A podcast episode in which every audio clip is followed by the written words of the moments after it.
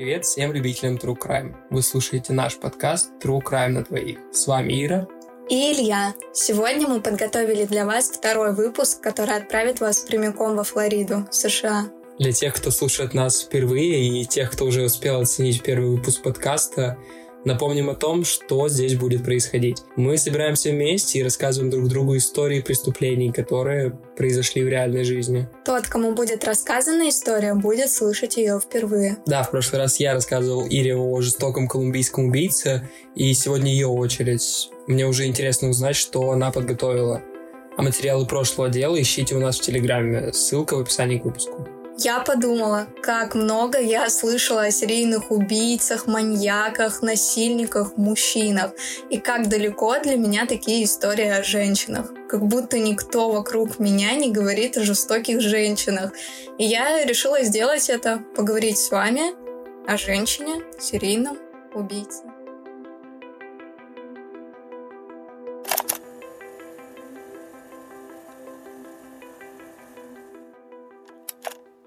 29 февраля 1956 года в Рочестере, штат Мичиган, родилась девочка под именем Эйлин Кэрол Питман. Ее матери, Диане Уорнес, было 15 лет, когда она вышла замуж за отца Эйлин, Лео Дейла Питмана. Менее чем через два года и за два месяца до того, как Эйлин родилась, Диана подала на развод. У Эйлин также был старший брат по имени Кит, который родился на год раньше ее, тоже в феврале. А, подожди, 29 февраля? То есть она в високосный год, получается? Да, она родилась в високосный год. Прикольно. А как день рождения вообще отмечать? Она как? Как вот это вот? Не, на самом деле, мне кажется, это такая частая проблема у детей, которые рождаются 29 февраля. Часто? Думаешь, много людей? Я знаю некоторых. Да. И они отмечают либо 1 марта, либо отмечают 28, э, 28 февраля. Да, но чаще всего мне кажется, что им дискомфортно. Ну, конечно, ты просто раз в четыре года, по сути... Твой ну, день да, попадает. Да, прикольно. Вообще, на самом деле, таких случаев не слышал. Я всегда рассуждал на эту тему, но не знаю никого вообще и не слышал про такое. Как я понимаю, Эйлин Питман оставляют фамилию матери, потому что в последующем и во всех документах она числится как Эйлин Уорнес. То есть, видимо, из-за развода с отцом мать как бы убирают фамилию у ребенка. Ну да, скорее всего. Она никогда не встречалась со своим отцом, потому что когда она родилась, он сидел в тюрьме за изнасилование и попытку убийства семилетней девочки. Лео Питман считается шизофреником. Он был осужден за сексуальное преступление против детей, сидел в тюрьме, выходил из нее, а в 1969 году он повесился прямо там, в тюрьме. Что касается ее матери, когда Эйлин было почти 4 года, Диана бросила своих детей, оставив их с бабушкой и дедушкой по материнской линии, Лаури и Бритой Уорнес, которые официально удочерили Кита и Эйлин в 1960 году. Уорнесы воспитывали Эйлин и Кита вместе со своими собственными детьми в Трое, штат Мичиган. Лаури Уорнес сильно пил, он был строг с детьми. Когда они узнали о своем истинном происхождении, они взбунтовались против его суровости, быстро став неисправимыми. Но Лаури и Брита так и не раскрыли, что на самом деле они были бабушкой и дедушкой детей – Эйлин узнала правду примерно в возрасте 12 лет, но даже эта информация не помогла ей и без того непростой ситуации. Хотя Уорнес никогда не знала своего отца, предположительно жестокого алкоголика, который сексуально домогался детей, она выросла с другим, предположительно жестоким алкоголиком, который домогался ее. С юных лет Уорнес избивали ремнем, когда она склонялась над столом. Ее также заставляли ложиться лицом вниз на кровать, обнаженной. Уорнес сама утверждала, что в детстве она подвергалась сексуальному насилию и избиениям со стороны своего дедушки-алкоголика. Согласно ее обвинениям, перед избиением он всегда заставлял ее раздеться. Бабушка Уорнес, которая, как считается, сама была алкоголичкой, очевидно, не помогала своей внучке в подобных ситуациях, боясь, что это усугубит ее семейную жизнь. Прикольно. Чего прикольного? Блять, что бабка решила выбрать чисто личную жизнь и похуй на травму внучки. Слушай, мне кажется, они вообще считают ее просто подкидышем и не особо принимают ответственность за нее. То есть, ну, просто тебя нам подкинули, ты во всем виновата, ты вот это. Да. Типа как злая мачеха, которая вообще наплевать. Да, типа того. Ну, пока мне это так видится. Так, в возрасте 11 лет Уорнес начала вступать в половые связи. Это началось в школе. Она отдавалась парням в обмен на сигареты, наркотики, деньги и еду. Помогите за сиги. Не только. Ну, это все меняет. В конце концов, она получила прозвище «сигаретная свинья» от парней, с которыми у нее был секс в обмен на какие-либо товары. По данным некоторых источников, она также вступала в половую связь со своим собственным братом, свидетелем чего стал друг детства. Вот тебе и последствия изнасилования дедом. В общем, как ты поняла, Эллен начала заниматься сексом в довольно раннем возрасте. Этих связей было немалое количество, и все это было как будто не потому, что ей так хотелось, а просто ей нужно было сделать это, чтобы выжить, там, типа, чтобы курить, есть. Если заниматься сексом каждый раз за сигареты, так это... А интересно, за сколько сигарет? Ну, типа, за одну, то она должна была заниматься сексом там, знаешь, типа, раз 10 в день. Все за одну сигарету. Или за пачку, это уже другая цена. Или за мне кажется, мне кажется, каждый парень свою, свою цену. цену называл, да. Ну, прикинь, в 11 лет. Не, в 11 это вообще. 1970 году в возрасте 14 лет она забеременела, будучи изнасилованной другом своего дедушки. Вообще история беременности Уорнес — это одна из немногих подтвержденных частей ее предыстории, но, как и многое из ее прошлого, она омрачена неверными воспоминаниями и слухами. Во многих пересказах ее истории происхождения утверждается, что брат Кит был отцом ее ребенка, по другим версиям, она все-таки забеременела от друга ее дедушки. А лучшая подруга Уорнес, Дон Боткинс, утверждает, что Эйлин была изнасилована и забеременела от известного педофила. Боткинс рассказывала, Парню, который ее изнасиловал, было около 60 лет, и он любил всех детей. Эйлин была пьяна, и он воспользовался этим и все такое прочее. Так вот, от кого она забеременела. Этот известный педофил — это друг деда? Ну, скорее всего, да потому что во всех, ну, большинстве источников, которые я изучала, все-таки основной поддерживаемой идеей считают, что именно друг деда ее изнасиловал. Он, соответственно, был старым, соответственно, педофил. На время беременности Эйлин была отправлена в дом для незамужних матерей. Сотрудники сочли ее враждебной, не склонной к сотрудничеству и не способной ладить со сверстниками. Уорнес родила в возрасте 15 лет она назвала мальчика Китом в честь своего брата, что породило слухи о том, что ребенок все-таки был от него. Однако ее дедушка заставила дать мальчика на усыновление, и больше она его никогда не видела. Просто избавился от еще одной обузы в семье? Ну, видимо, ему настолько наплевать было ну да. на Эйлин. Ему просто не хотелось еще лишний груз как-то ответственности брать. Ну и денег станет меньше, чтобы пить. Может, просто потому, что он знал, например, что это ребенок от изнасилования, и ему не особо хотелось видеть это у себя в доме. В этом же году ее бабушка Брита начала много пить, чтобы справиться с домашними проблемами, такими как нежелательная беременность Уорнес и постоянные прогулы Кита. И через несколько месяцев после того, как Эйлин родила ребенка, ее бабушка умирает от печеночной недостаточности. У нее бабка начала пить, чтобы справиться с проблемами? Ну, начала пить больше. То есть она и так алкоголик из-за того, что у нее, видимо, много негативных э, факторов на нее обрушились, что сподвигло ее пить еще больше, и, соответственно, через два месяца после такого запоя она умирает. Что делает ее дедушка? Он выгоняет Эйлин из дома. А что она ему сделала? Ну, Насколько всего... я знаю, чтобы она стала самостоятельной. Ну, она, во-первых, ему и так, скорее всего, надоела, типа, с беременностью он ее отправил э, в дом для незамужних матерей. Она возвращается, у него тут еще жена умирает. Все как-то накаляет, он, видимо, на этой почве решил выгнать Эйлин из дома после смерти бабушки. 15 лет единственным местом, где она могла остановиться, был лес рядом с домом ее дедушки. Это было в Мичигане осенью либо зимой. Уорнес выжила в лесу во время неумолимого холода, полагаясь на брошенные машины или доброту клиентов, которые были не против предоставить ей кров. После того, как Уорнес подростком переехала в лес, ей каким-то образом удалось остаться в школе, но она связалась не с той компанией. В письме, которое она написала своей лучшей подруге Дон Боткинс, Эйлин, известная друзьям как Ли, рассказывает, как она драматически бросила школу. После того, как директор школы застукал Уорна с травкой, ей приказали явиться в его кабинет. Она никогда не была из тех, кто слепо следует авторитетам. В письме она пишет «Чушь собачья. Я никому не рассказывала, на самом деле я бросила школу». Она продолжила.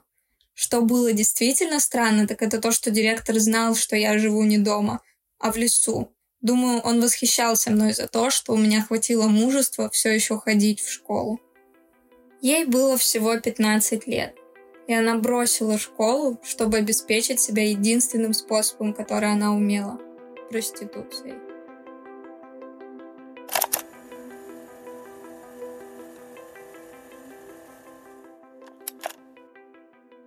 В 1974 году Эйлин Уорнес арестовали за вождение в нетрезвом виде. Она стреляла из пистолета из салона автомобиля. На слушание в суде женщина не пришла решила изменить свою жизнь и переехала во Флориду. В смысле, а слушание не пришла? Ее не задержали? Ну, просто нет. Ну и пришло письмо о том, что вот, нет, ее вроде задержали. Ну, отпустили. Ну, как бы, да, отпустили, назначили слушание. Она на него не пришла, переехала во Флориду. Ну, как бы она никого не убила, ничего, просто водила не в трезвом виде. Ли добралась автостопом до Флориды, где познакомилась с 69-летним президентом яхт-клуба Льюисом Градсом Феллом. Факт того, что он годился ей в дедушке, не смутил женщину, и в том же году они поженились. А объявление об их бракосочетании было напечатано на светских страницах местной газеты. Но бракосочетание не изменило поведение девушки. Уорнес постоянно ввязывалась в стычки в местном баре и в конечном итоге отправилась в тюрьму за нападение. Она также ударила Фэлла его собственной тростью, когда тот отказался ей дать денег, в результате чего он добился судебного запрета в отношении нее. Почему она выбрала 69-летнего? Мне кажется, деньги. Мне кажется, ее вообще всегда деньги волновали. А здесь она видела типа мешок с деньгами. Президент яхт-клуба, который, ну, даже избила его за то, что он не дал ей денег. Значит, это единственное, что ей было нужно. Ну да. Она вернулась в Мичиган, где 14 июля 1976 года Уорнес была арестована в округе Антрим, штат Мичиган, и обвинена в нападении и нарушении общественного порядка за то, что бросила биток в голову бармена. 17 июля ее брат Кит умер от рака в возрасте 21 года, а незадолго до этого Лаури, ее дедушка, покончил с собой. 21 июля Уорнес и Фелл расторгли свой брак, прожив всего 9 недель вместе. Брак продлился 9 недель. Угу. Она успела его ударить клюшкой, еще бармену кинуть что-то в голову, и еще из-за нападения ее арестовали.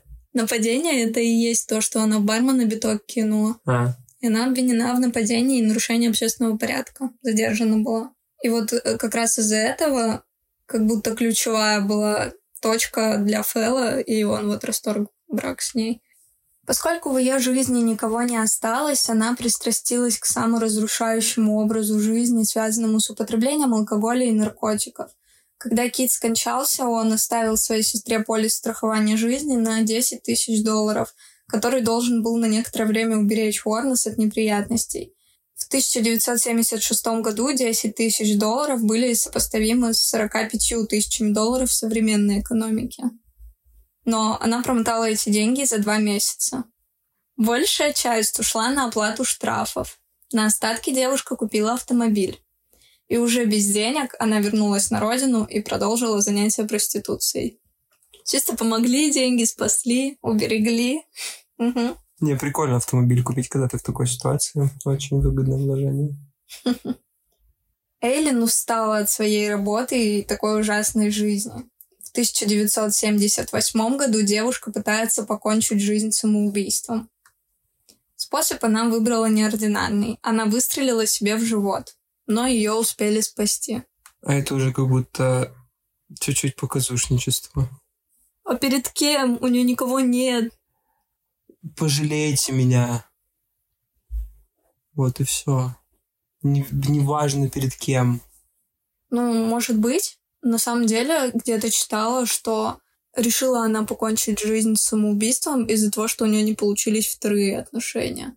Тоже с мужчиной. То есть вот э, первый мужчина, у нее свадьба, но mm. там как будто и любви нет. Ну да. Как? вот. А, ну вот второе, у нее тоже не получились отношения с мужчиной, из-за чего она решила покончить с собой. Просто устала, и работа у нее не самая приятная. Вот. Ну, это как бы все слухи, не может быть доказано, но вот я читала об вот этом факте. Выйдя из больницы, преступница совершила нападение на магазин. То есть сразу же. Добыча составила 35 долларов и 4 пачки сигарет. За это девушка почти год просидела в тюрьме. Знаешь, когда нет дома у тебя, ты такой, поживу в больнице, а потом в тюрьме. поживу в тюрьме годик. Так, куда в этот раз? Ну, типа, это так выглядит реально, а куда ей? Она чисто на автостопах. Ну да. И все. Чисто лес. Вот с 15 лет. Ее дом это лес. Через год после освобождения она снова оказалась на скамье подсудимых за мошенничество с поддельными чеками в банке. Затем ее поймали за кражу револьвера и патронов. Но она назвалась именем своей тети, и ее отпустили. П почему? Ш как? Чё? Ну так. Чё, блядь? Ну, клянусь. Я, я верю. Ну, может, у тети просто есть это, ну, на хранение оружия. А, разрешение, типа? Ну, типа, да. Что-нибудь а. такое. Ну, типа, взрослая женщина. Ебать, достижение. 4 января 1986 года Уорнес была арестована в Майами и обвинена в крупном угоне автомобиля, сопротивлении аресту и препятствовании правосудию за предоставление удостоверения личности с именем своей тети. Сотрудники полиции Майами обнаружили в угнанной машине револьвер 38-го калибра и коробку патронов. 2 июня 1986 года Помощники шерифа округа Валусия, штат Флорида, задержали Уорнес для допроса. После того, как мужчина обвинил ее в том, что она вытащила пистолет в его машине и потребовала 200 долларов. У Уорнес были обнаружены запасные патроны, а под пассажирским сиденьем, которое она занимала, был обнаружен пистолет 22 калибра. 30 лет у Эйлин Кэрол Уорнес было больше 10 арестов за нарушение общественного порядка. Она как будто не знала, как жить иначе. Просто воровство, преступность, алкоголизм, наркотики. Ну и, соответственно, работа. Работа проституткой. Причем, видимо, проституция ей приносила не так много денег. Была бы элитной проституткой, было бы больше. Она могла бы себе дом позволить на Рублевке. 1986 году, когда она встретила 24-летнюю Тайрию Мур в гей-баре Дейтона-Бич, Ли была одинока, зла и готова к чему-то новому. После нескольких неудачных отношений с мужчинами и невозможности найти себе подходящего партнера, Эйлин начала встречаться с женщиной. Она познакомилась с Тайрией Мур, которая работала горничной в отеле. Она влюбилась без памяти, готова была делать что угодно, лишь бы Тайрия подарила ей немного любви и внимания. Основной заработок в новоиспеченной паре приносила Эйлин, занимаясь проституцией. Какое-то время это было здорово. Тай любила ее и не бросала. Она даже на какое-то время уволилась с работы горничной и позволила Ли содержать ее на заработок от проституции. Однако их пыл остыл, и денег стало мало. Тем не менее, Тай оставалась с Ли, следуя за ней из дешевого мотеля в дешевый мотель, останавливаясь в старых сараях или в лесу. Характер Уорнес изменился в соответствии с ситуацией. Она стала более мужественной, агрессивной, могла постоять за себя и свою пару. Все это время она не расставалась с придававшим ей уверенности пистолетом 22-го калибра. Стоит отметить, что она пыталась устроиться на нормальную работу, но из-за судимости и неоконченного образования ей предлагали низкооплачиваемую работу, на которую она не соглашалась. Рыночная стоимость Ли как проститутки, никогда не отличавшейся эффективностью, упала еще больше. Их существование, каким бы скудным оно ни было, поддерживать становилось все труднее. Очевидно, что-то должно было измениться.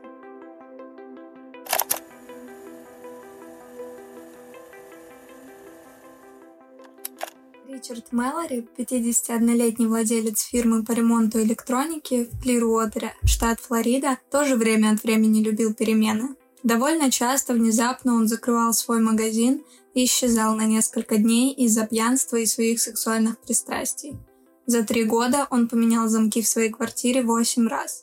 Он держал сотрудников в своем бизнесе ровно столько времени, чтобы расправиться с накопившейся работой во время своих очередных исчезновений, и отпускал их, как только снова появлялись заказы на ремонт. Его единственными постоянными увлечениями были алкоголь, секс и паранойя. Поэтому, когда он не появился на открытии своего магазина в начале декабря, никто не придал этому особого значения. Это случилось 1 декабря 1989 года. Эйлин Уорнес, как обычно, занималась своей постоянной работой. В этот вечер ее снял 51-летний владелец магазинчика по ремонту бытовой электроники Ричард Мэлори. Договорившись о цене, Мэлори повез ее в лесок неподалеку от Дейтон-Бич. Парочка опустошила бутылку водки. Уорнес достала пистолет и трижды выстрелила в клиента. Позже на суде Уорнес утверждала, что на пляже Мэлори изнасиловал ее – и она застрелила его в целях самообороны. Убедившись, что Мэлори мертв, Уорнес выпотрошила его бумажник и отправилась домой на его машине. Она рассказала об убийстве своей подруги, но Тайрия ответила «Я не хочу даже слышать об этом». А в полицию заявлять не стала, так как всегда боялась Эйлин. А зачем она с ней оставалась, если она постоянно ее боялась? Ну, у них вообще были нестандартные отношения, и, видимо, устраивала все и Тайрию, и Эйлин, так как она себя довольно вела агрессивно и мужественно, но она все равно всегда старалась постоять за свою пару. Видимо, Тайрию это привлекало в ней. Никто из близких Ричарда Мэлори не заметил его исчезновения. Только когда его Кадиллак 1977 года выпуска был найден несколько дней спустя за пределами Дейтон-Бич, кто-то понял, что что-то не так. 13 декабря этого же года Джимми Бончи и Джеймс Дэвис искали металлолом на грунтовой дороге недалеко от межштатной автомагистрали 95 в округе Валусия, Флорида. Место годного для продажи хлама они нашли тело, завернутое в ковер. Отпечатки пальцев, тщательно снятые с сильно разложившихся рук, доказали, что это был Ричард Мэлори. Он был убит тремя выстрелами из револьвера 22 калибра. Несколько месяцев расследования его грязного образа жизни и общения с сомнительными знакомыми не дали никаких реальных зацепок. Первоначальные подозрения вращались вокруг стриптизерши по имени Чистити, но улики, те немногие, что имелись, не сходились. Дело Мэлори было закрыто. Она специально какого-то странного мутного типа выбирала? Или, в принципе, ее снимали только такие? Вообще, честно, не знаю, потому что вопрос интересный. В принципе, она же не может выбирать, кто остановится, чтобы ее снять. То есть мне кажется, что это все-таки всегда просто совпадение и случай. Может, она выбрала его в качестве первой жертвы, но как клиента она не могла его выбрать, потому что клиенты ее выбирают. ну да, да, да. Нет, я имею в виду конкретно жертву. Мне кажется, что она мало о нем знала. Не думаю, что кто-то, ну, делится о всей своей жизни, рассказывает Понятно, про себя. но видно же все равно примерно. Вообще, она же говорила, что он все-таки ее изнасиловал в тот день. И ранее Мэлори уже обвинялся в изнасиловании, но этот факт почему-то не вскрывали на суде. Вот. По поводу всех последующих убийств Уорнес также ссылалась на самозащиту, тем самым смягчая их очевидный насильственный характер своих преступлений. Но нет никаких сомнений, что Мэлори оказался первым в длинном списке ее жертв, и Эйлин Уорна сделала уверенный шаг на путь, превративший ее в серийного убийцу. Расследование зашло в тупик 1 июня 1990 года, когда была найдена обнаженная жертва неизвестного, в которую стреляли из пистолета 22 калибра, и бросили в лесу в 40 милях к северу от Тампы. К 7 июля труп был идентифицирован по стоматологической карте как 43-летний Дэвис Спирс, которого в последний раз видели покидающим свое рабочее место 19 мая. Если не считать бейсбольной кепки, Спирс был обнажен. Он умер от шести пулевых ранений в туловище. Спирс планировал навестить свою бывшую жену в Орландо в тот день, но у него так не получилось. По иронии судьбы, его босс заметил пропавший пикап мертвеца 25 мая, припаркованный вдоль Ай-75 к югу от Гейнсвилла, но там след оборвался. К тому времени, когда Спирс был опознан, уже была найдена третья жертва. Чарльз Карскадон, 40 лет, был участником Родео на полставки, пропал без вести 31 мая. Он исчез где-то на Ай-75, направляясь из Бунвилла на встречу со своей невестой в Тампу, Его обнаженный труп был найден в 30 милях к югу от места убийства Спирс 6 июня. Карскадона выстрелили 9 раз из оружия 22 калибра. 7 июня в округе Марион была найдена машина Карскадона с автоматом 45-го калибра и различными личными вещами, которые числились украденными из автомобиля. Позже на допросах Эйлин Уорнес расскажет, что убивала не всех. Мужчина должен был вести себя с ней по-хамски и проявлять садистские желания – только в этом случае она убивала клиента. Вот, то есть она же жертв выбирала, ну, по какому-то определенному типу. То есть это не мог быть рандомный человек. Я про это и говорю, что всегда видно, какой человек, тем более в таком интимном моменте. То есть она не всех подряд убивала. Ну, вообще, это только по ее словам, что люди были жестокие к ней, грубы, но ты работаешь проституткой, и, возможно, как они вообще могут насиловать, если ты работаешь проституткой? Это по факту склонно к тому, что у вас должен быть секс. Ну, типа, это все только по ее словам. Ну, на мой взгляд, обычные люди там ехали к семье, другой ехал к жене просто по пути. Но все равно же должны быть какие-то рамки. Для нее были рамки вот такие. Четвертой жертвой Уорнес был Питер Симс. Он был единственным невиновным человеком, которого она убила. Он был работником христианской благотворительной организации, моряк в отставке, направлявшийся из Флориды в Арканзас к своим родственникам. Эллен стояла на трассе, и ему ужасно не повезло, потому что он решил помочь ей в такой ситуации. Симс так и не прибыл домой, а заявление о пропаже человека было подано в полицию 22 июня. Никаких следов мужчины не было найдено и к 4 июля, когда обнаружили его разбитую и брошенную машину. Свидетели описали пассажиров автомобиля как двух женщин – блондинку и брюнетку, предоставив полицейским художникам фотороботы с изображением каждой из них. Блондинка была ранена, истекала кровью, а на багажнике автомобиля был обнаружен кровавый отпечаток ладони. Тело Питера Симса так и не было найдено. 30 июля не вернулся домой с работы водитель, развозивший в фургоне колбасу. Заявление о пропаже человека было подано, когда он не вернулся к двум часам ночи следующего дня, а его фургон для доставки был найден два часа спустя. Пять дней спустя его полностью одетое тело было найдено семьей, устроившей пикник в национальном парке Акала. В Барреса дважды выстрелили из пистолета 22-го калибра в спину и грудь. Неподалеку полиция нашла его кредитные карточки, планшет, деловые квитанции и пустой пакет с наличными из местного банка. Шестая жертва 56-летний Дик Хамфрис, начальник полиции Алабамы в отставке. Последнее время работал следователем по правонарушениям, связанными с жестоким обращением с детьми. Его жена заявила о его исчезновении, когда он не вернулся домой с работы в ночь на 11 сентября 1990 года, а Хамфриса нашли на следующий день в неосвоенном районе с семью выстрелами из пистолета 22 калибра и вывернутыми наизнанку карманами брюк. 19 сентября его машина была найдена брошенной без номерных знаков. 13 октября его выброшенный значок и другие личные вещи были найдены в округе Лейк в 70 милях к юго-востоку от места убийства. Жертвой номер 7 стал 60-летний Уолтер Антонио, водитель грузовика, который одновременно являлся офицером полиции резерва округа Бреверт. 19 ноября 1990 года его нашли в лесу к северо-западу от Кросс-Сити с тремя выстрелами в спину и одним в голову. За исключением носков Антонио был обнажен. Его одежду позже нашли в отдаленном районе соседнего округа Тейлор. Спустя пять дней была найдена его машина.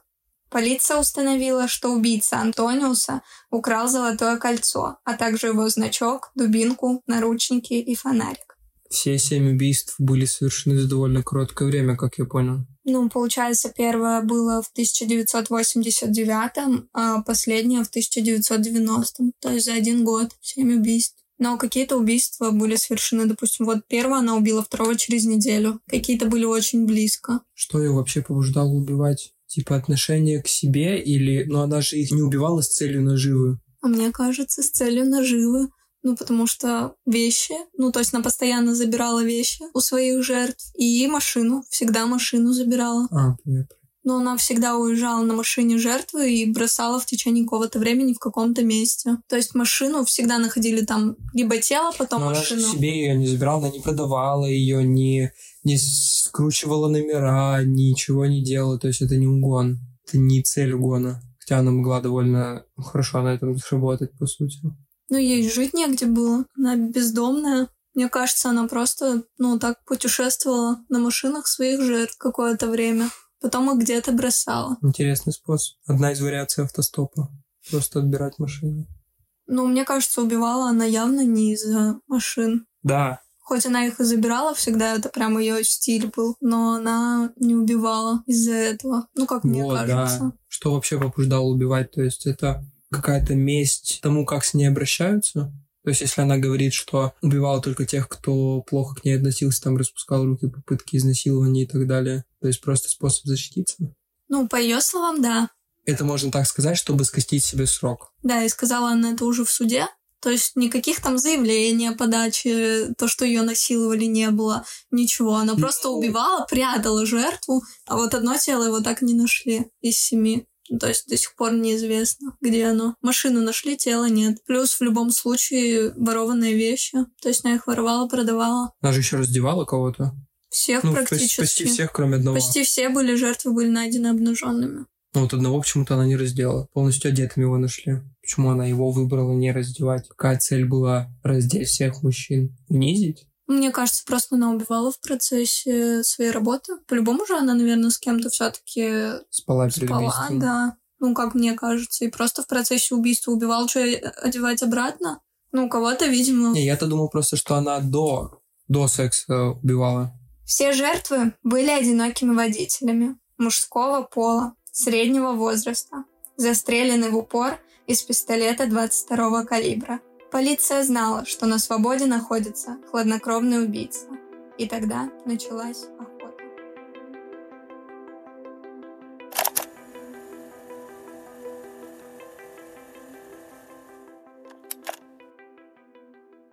Капитан Стив Биннигер был начальником отдела уголовных расследований шерифа округа Мэрион и знал о преступлениях в округах Цитрус и Паска – он не мог игнорировать сходство и формулировал теорию вместе с межведомственной целевой группой, в которую вошли представители округов, где были найдены жертвы. Он подозревал женщин. В частности, он подозревал двух женщин, которые разбили машину Питера Симса и ушли. Он обратился за помощью к прессе.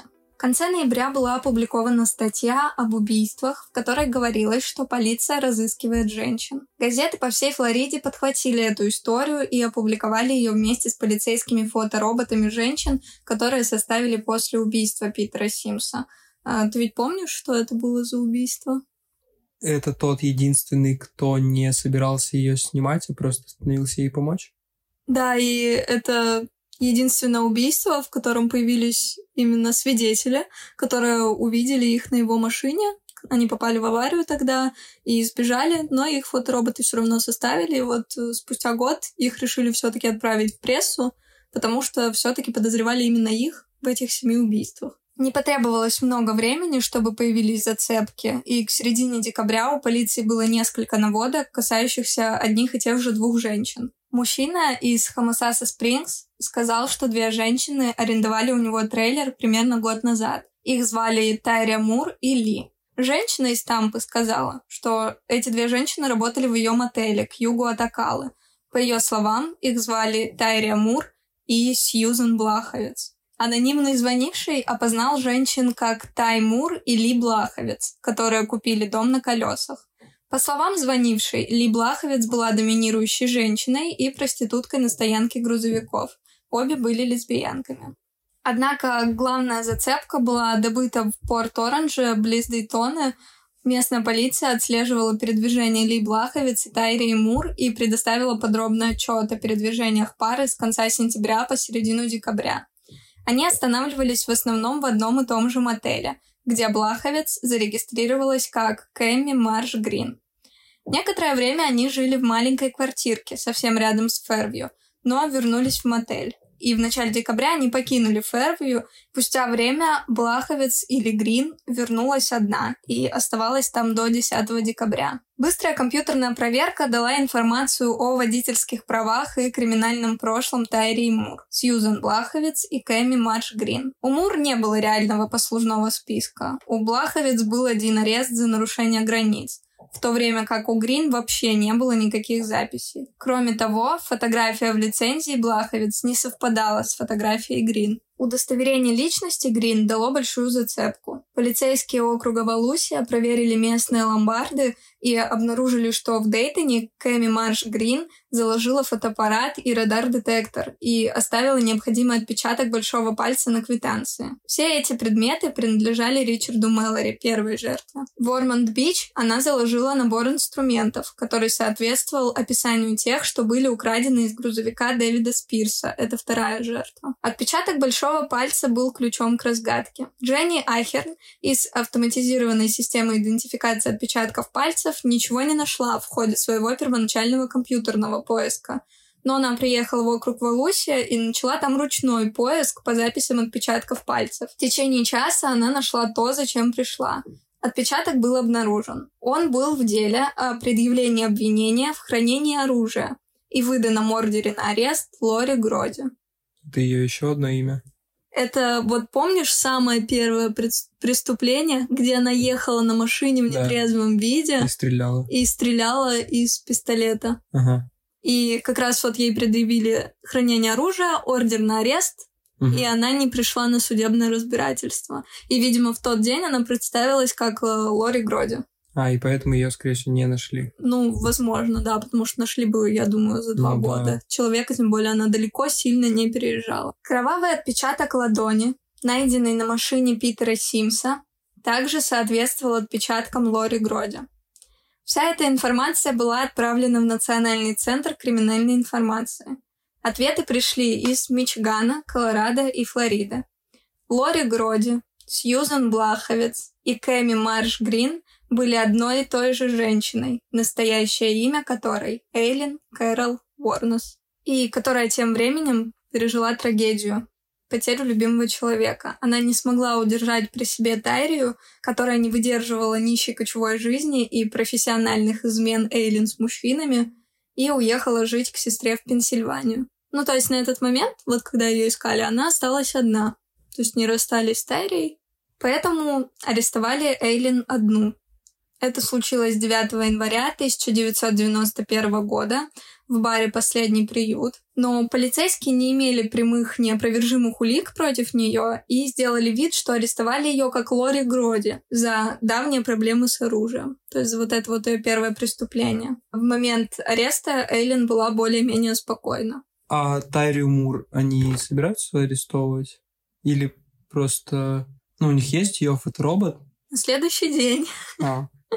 Полицией была найдена Тайрия Мур. Ей зачитали ее права, но ни в чем не обвинили. По ее словам, она знала об убийствах с тех пор, как Ли вернулась домой на Кадиллаке Ричарда Мэллори, то есть вот первая жертва. Mm-hmm. Ли открыто призналась, что в тот день убила человека. Но Мур попросила ее больше ничего не говорить. Я сказала ей, что не хочу об этом слышать, и потом каждый раз, когда она приходила домой после этого и говорила определенные вещи, рассказывая мне о том, где она что-то раздобыла, я отвечала, что не хочу этого слышать. Но это все равно покрывательство.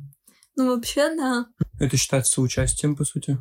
Ну, как бы да, но напрямую же она об этом не знала, она этого не видела. Как раз ей, ей рассказали. Она говорит, я не хочу об этом слышать, не надо мне ничего рассказывать, все. Если... Ручки вот они, я ничего не знаю, да, ничего конечно. не слышу.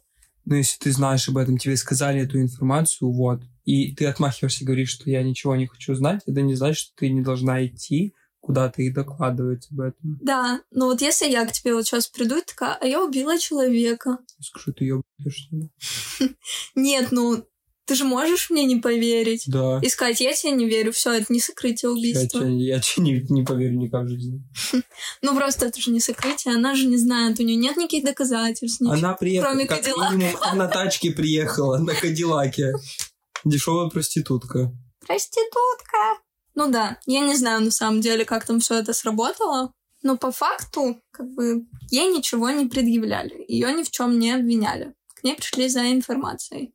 Она признала, что у нее были свои подозрения, но она хотела знать об этом как можно меньше. Чем больше она будет знать, рассуждала она, тем сильнее будет необходимость сообщить Али властям. И она не хотела этого делать. «Я просто была напугана», — сказала она. Она всегда говорила, что никогда не причинит мне вреда, но я не могла ей верить, поэтому я не знаю, что бы она со мной сделала.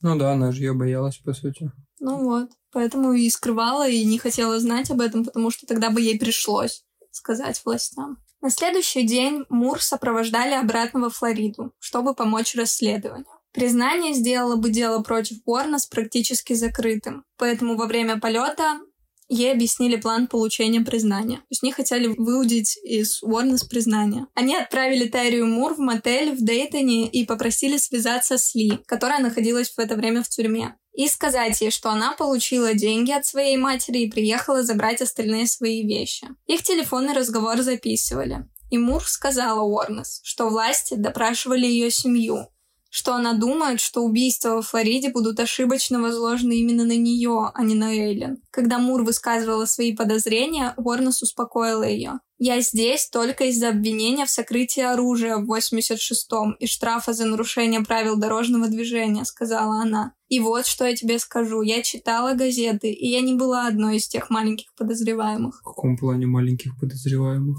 Ну, просто она так выразилась по поводу двух девушек который вот фотороботы. Она говорит, я читала газеты, и я тебе скажу, что это не я на этой фотографии. Mm. Ну, грубо говоря, если переводить. Просто здесь дословно, что она сказала. Почему она так разговаривает, это я уж не могу объяснить. Однако она знала, что телефон в тюрьме прослушивается. И пыталась говорить о преступлениях кодовыми словами или создавать себе алиби. Я думаю, кто-то на работе, там, где мы работали, сказал что-то, что якобы эти две девушки были похожи на нас, сказала она. А это не мы, понимаешь? Это случай ошибочной идентификации. Ну, она вряд ли глупа, чтобы не понять, что в тюрьме все, все телефонные разговоры прослушиваются. Ну да, но тем не менее. В течение трех дней продолжались звонки. Мур становилась все более настойчивой в том, что за ней охотится полиция. И стало ясно, что Орна знала, чего от нее ожидали. Она даже высказывала подозрение, что Мур была не одна, что кто-то записывал их разговоры. Но со временем она стала менее осторожной в своих словах. Она не позволила бы Мур пойти ко дну вместе с ней. Просто продолжай и расскажи им то, что тебе нужно знать. То, что они хотят знать, или что-то еще, сказала она. И я прикрою тебя, потому что ты невиновна. Я не позволю тебе сесть в тюрьму. Послушай, если мне придется признаться, я это сделаю. И утром, 16 января, она это сделала. Дожали ее все-таки. Угу. Причем ее любови всей жизни. Ну да. А пониже всегда на такие точки давят. Ну вот. Она просто начала переживать за то, что в тюрьму может сесть Тайрия, которая вообще ни в чем не виновата. А во время своего признания Уорнес снова и снова возвращалась к двум основным моментам. Во-первых, она ясно дала понять, что Мур никоим образом не причастна ни к одному из убийств. Кроме того, она была категорична в своем утверждении, что она ни в чем не была виновата. Ни в убийствах, ни в каких-либо обстоятельствах, которые привели ее на преступный путь, которым была ее жизнь. Все убийства были совершены в целях самообороны, утверждала она. Каждая жертва либо нападала на нее, либо угрожала ей, либо насиловала ее. Ее история развивалась по мере того, как она ее рассказывала. То есть, когда ей казалось, что она сказала что-то компрометирующее, она возвращалась назад и пересказывала эту часть, изменяя детали в соответствии со своим общим сценарием. По ее словам, за последние несколько лет ее несколько раз насиловали, а когда каждая из ее жертв становилась агрессивной, она убивала ее из-за страха. Несколько раз Майкл Анил, общественный защитник, советовал Уорну замолчать. В конце концов, раздраженно спросив, «Ты хоть понимаешь, что эти парни копы?» Уорнес ответила, «Я знаю, и они хотели меня повесить. И это круто, потому что, может быть, чувак, я это заслужила. Я просто хочу покончить с этим». Ей жизнь такая надоела. Да, мне кажется, да. Но она вот на данном моменте вообще одна осталась, ее там обвиняют в миллионе убийств. Ну, она не в миллионе. Но она так легко к этому относится. Ну, в плане легко относится. К смерти? Да. Она просто очень агрессивная. Мне кажется, она немножко не контролировала свои высказывания. То есть она в какой-то день «я себя защищаю», я скажу все, что угодно, только бы меня не посадили. А в другой день она такая, все, мне плевать. Ну да, как будто качали какие-то у нее. Ну слушай, у нее, может, и есть какие-то небольшие психические отклонения, учитывая, какой был папаша. То есть это может же передаваться Ну, не папаша, а или папаша именно. Папаша именно. Он же из преступник. Ну, у нее нашли что-то. Не? Угу. Ну, То вот, есть, ну, психологи, которые с ней работали в тюрьме уже, у нее что-то нашли. ну вот, я говорю, это может быть часть наследственная, часть, часть от изнасилований деда, часть от такой жизни, от проституции там с 11 лет отдать себя за сиги. Ну, у нее дома не было, у нее никого не было. Вот и единственное ну, время, Ну и которое психика она провела. потихоньку рушится просто. Да, провела она в последнее время вот с Тайрой, которая ее тоже на моменте бросает и оставляет ее одну. Ну, она, по сути, еще и предала ее в тюрьме. Ну, то есть, она, ну, как это видится, скорее всего, ей самой, что ее предала Тайре, она сдала ее, она выудила из нее признание. Думаешь? Как предательство от любимого человека. А мне кажется, что она понимает, что Тайрию заставили. И Она- Заставили, да, но это предательство, ты можешь не согласиться. ну тебе тогда жизнь сделают. Да, но в любом случае исход это предательство. Ну для меня это видится как ну, стечение обстоятельств. Ты ничего не можешь сделать, кроме того, что начи- ну, позвонить и добиваться признания. Тария поди понимала, что Эйлин поймет, что ее прослушивают и что от него хотят. Она и поняла это. Она поняла, да. Мне кажется, она не видит это как предательство. Ну, мы, по сути, этого и не поймем. Да, можем только рассуждать. Ну да. Я это и не вижу как предательство. Ну, а что ты, что ты сделаешь? Но мне кажется, если бы это была ситуация в ее сторону, ну, например, ей бы нужно было Тарию предать, она бы сделала это по-другому. Своими путями выкрутилась и все прочее. Ну, то есть ты в любом случае можешь что-то сделать, ну, в плане, если ты неадекватный, ну, грубо говоря. Если ты убийца, ты что-то придумаешь, выкрутишься. Ну, это не обязательно быть убийцей, чтобы выкручиваться из ситуации. Это понятно. Но я имею в виду, ей просто это делается проще. Мне кажется, что она видит это как предательство. Без разницы, что там заставляли делать, не заставляли. Детективам, родственникам Мур и даже самой Уорнес посыпалась лавина предложений по поводу книг и фильмов. О ней писали все местные и национальные СМИ. Она чувствовала себя знаменитой и продолжала рассказывать о преступлениях всем, кто был готов слушать, включая сотрудников тюрьмы округа Валусия. С каждым пересказом она уточняла свою историю, с каждым разом выставляя себя в лучшем свете. Журналисты называли преступницу нежно – Ли. Затем за ней закрепилось прозвище «Ангел смерти». У нее нашлись почитатели и защитники.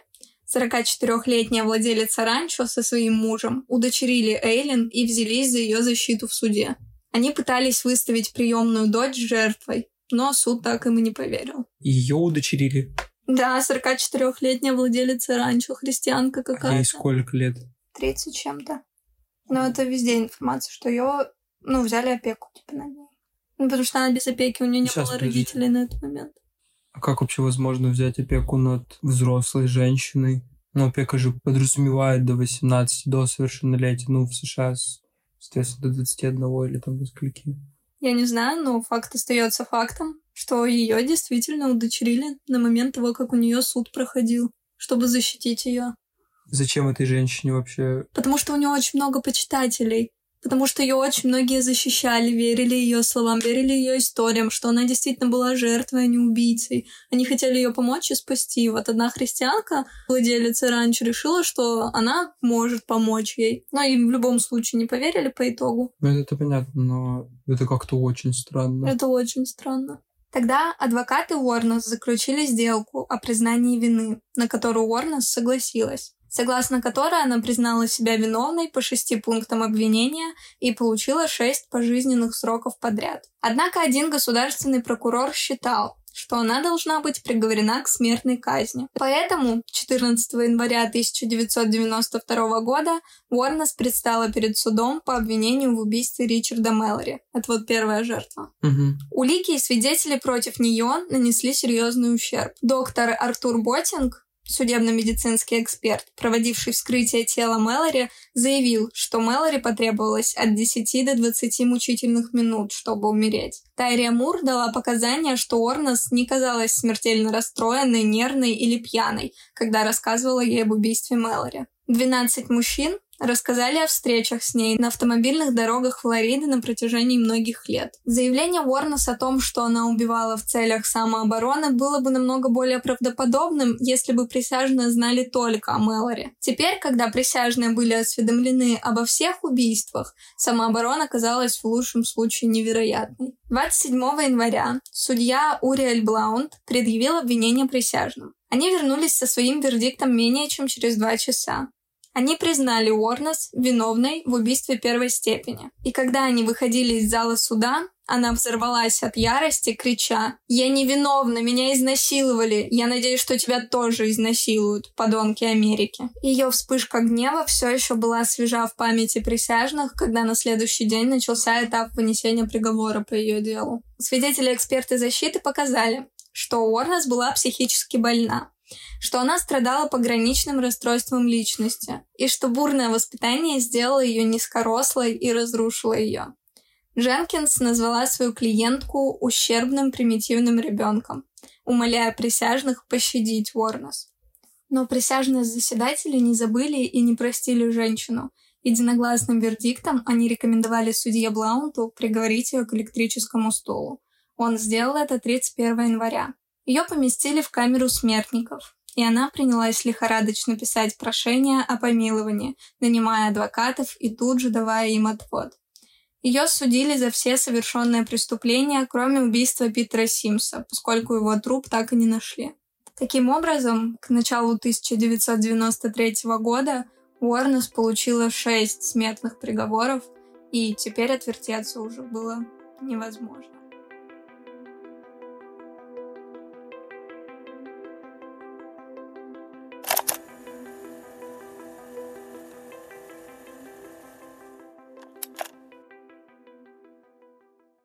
46-летняя Уорнес была десятой женщиной в США и второй женщиной во Флориде, которая была казнена с тех пор, как смертная казнь была возобновлена в 1976 году.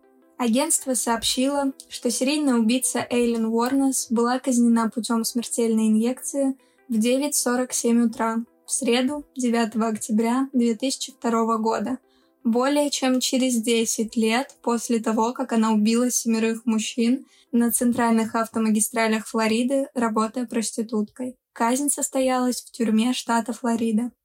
То есть на 9 лет в тюрьме просидела? Ну да, около 9-10 лет. Уорнес проснулась в 5.30 утра за 4 часа до смертной казни. Она попросила полотенце и мочалку, чтобы вымыть лицо и освежиться, сказал представитель тюрьмы. Сегодня утром она очень спокойна. Не такая разговорчивая, какой она была в прошлом. Уорнес отказалась от традиционного последнего ужина, в котором могло быть все, что она пожелает, менее чем за 20 долларов, и вместо этого получила чашку кофе. На самом деле, вот эта вот история, она прям большой огласки освещена, что убийца отказывается от своего последнего ну, приема да, после... пищи. Последнее желание, по сути. Ну, грубо говоря. Тут именно предлагают... Ну да, я знаю, знаю, да. Последний прием пищи. И много где выкладывают, что вот она отказывается от приема пищи последнего. Интересно, почему? Ну, ну, типа, она же может попросить там как бы, ну, хороший ужин. Да, она может попросить все, что угодно. Последнее желание жертвы ей приносит все, что угодно. Она отказалась от него, ей просто принесли чашку кофе. Полдюжины демонстрантов, выступающих против смертной казни, находились за пределами тюрьмы. Орнес была привязана к каталке и подключена к двум линиям внутривенного вливания. 32 свидетеля наблюдали, как ее вкатывали в камеру смертников, где палач вводил в ее организм смертоносные химикаты. Коричневая занавеска была отдернута, и свидетели увидели, как Уорнес повернулась к ним, скорчив странную гримасу. Что-то вроде улыбки, закатила глаза и отвернулась.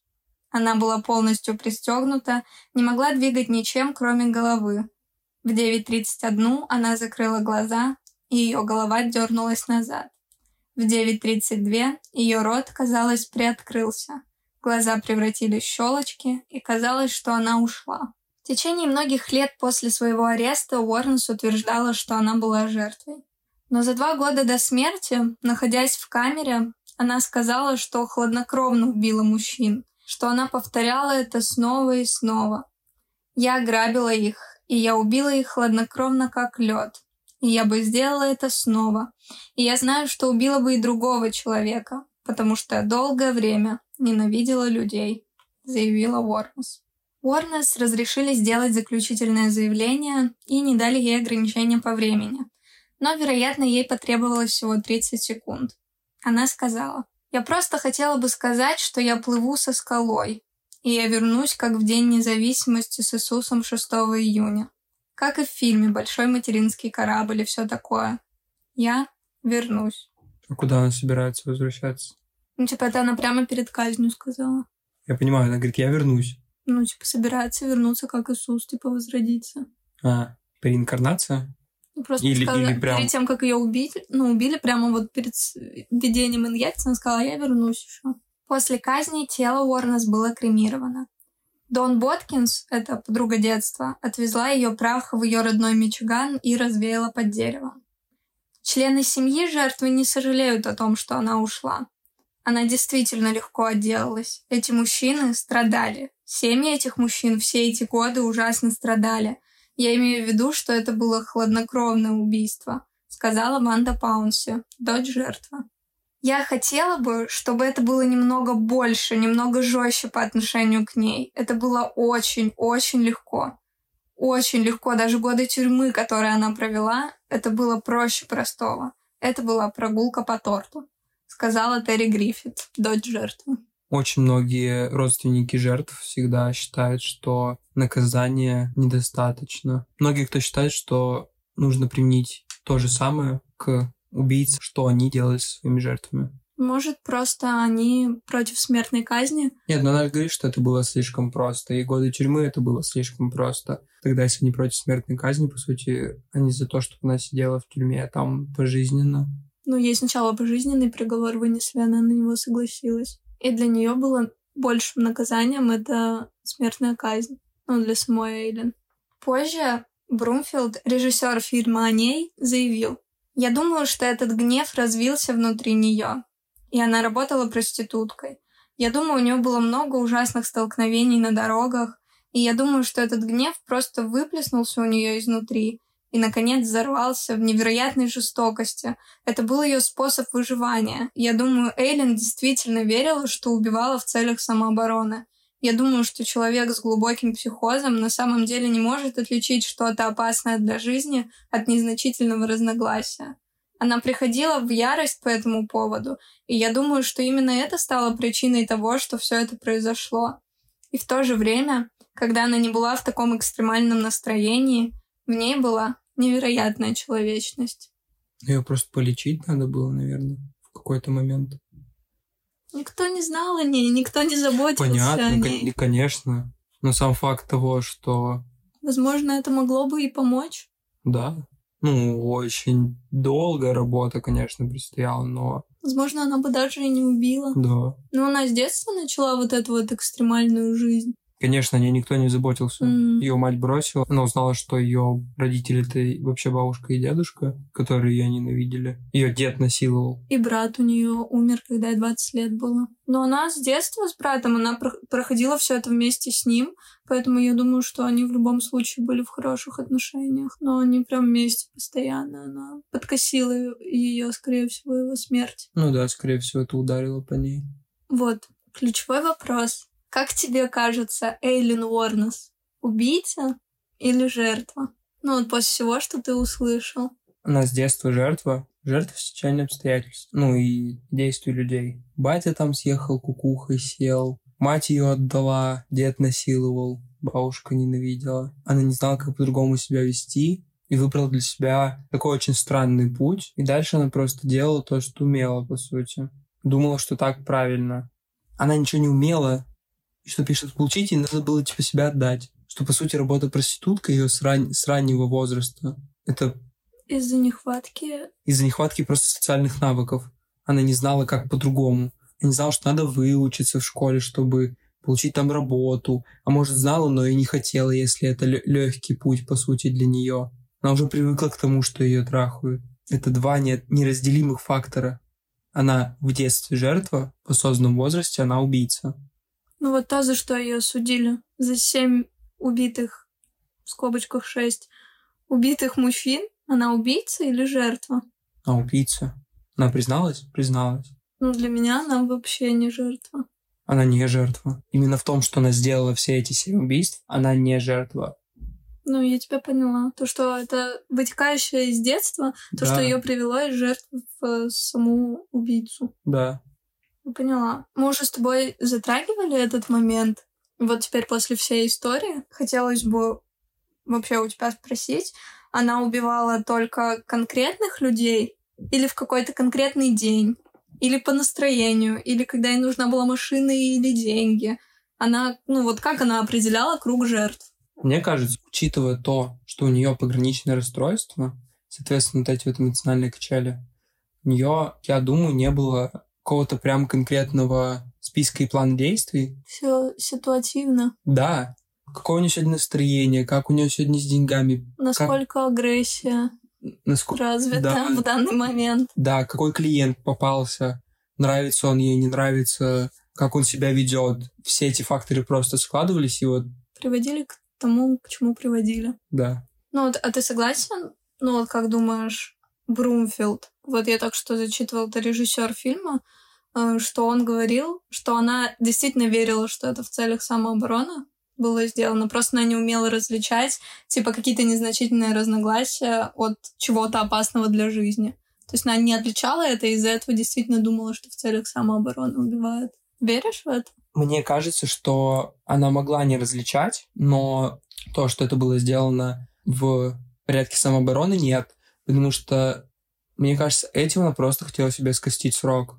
Она не глупо, она, она понимала, как это все работает, и могла с хорошим адвокатом скостить себе срок. Хорошо, еще такой вопрос. Ни в одной жертве не было найдено менее двух пуль. То есть это всегда больше двух, а иногда семь, девять, шесть пуль. Она наслаждалась процессом? Мне кажется, нет. А, в целом, орудие убийства пистолет и выстрелы как будто не дают наслаждаться процессом. Это всегда быстро. Количество, мне кажется, здесь уже вот как раз зависело от того, в каком она настроении, насколько вот ра- развита сейчас агрессивность и вот этот психоз. Мгм, то есть чем больше выстрелов, соответственно, тем Ну, больше ее выбесила да, ситуация. Да. Тем вот ее больше выводило из себя и, соответственно, просто на психе нажимала больше на курок. То есть две пули, ну, мне кажется, там просто наверняка. Ну вот какую-то жертву она застрелила сначала в грудь, а потом в спину. То есть она выстрелила, потом отошла куда-то и потом еще раз в него выстрелила. Ну да, тут как... Ну нет, здесь, мне кажется, просто уже... Вот просто чтобы добить. Добить, да. Ну да, наверное, наслаждение процессом это просто другой тогда способ Да. убийства бы выбирался. Да, да, да. Просто что-то из разряда агрессии. Да.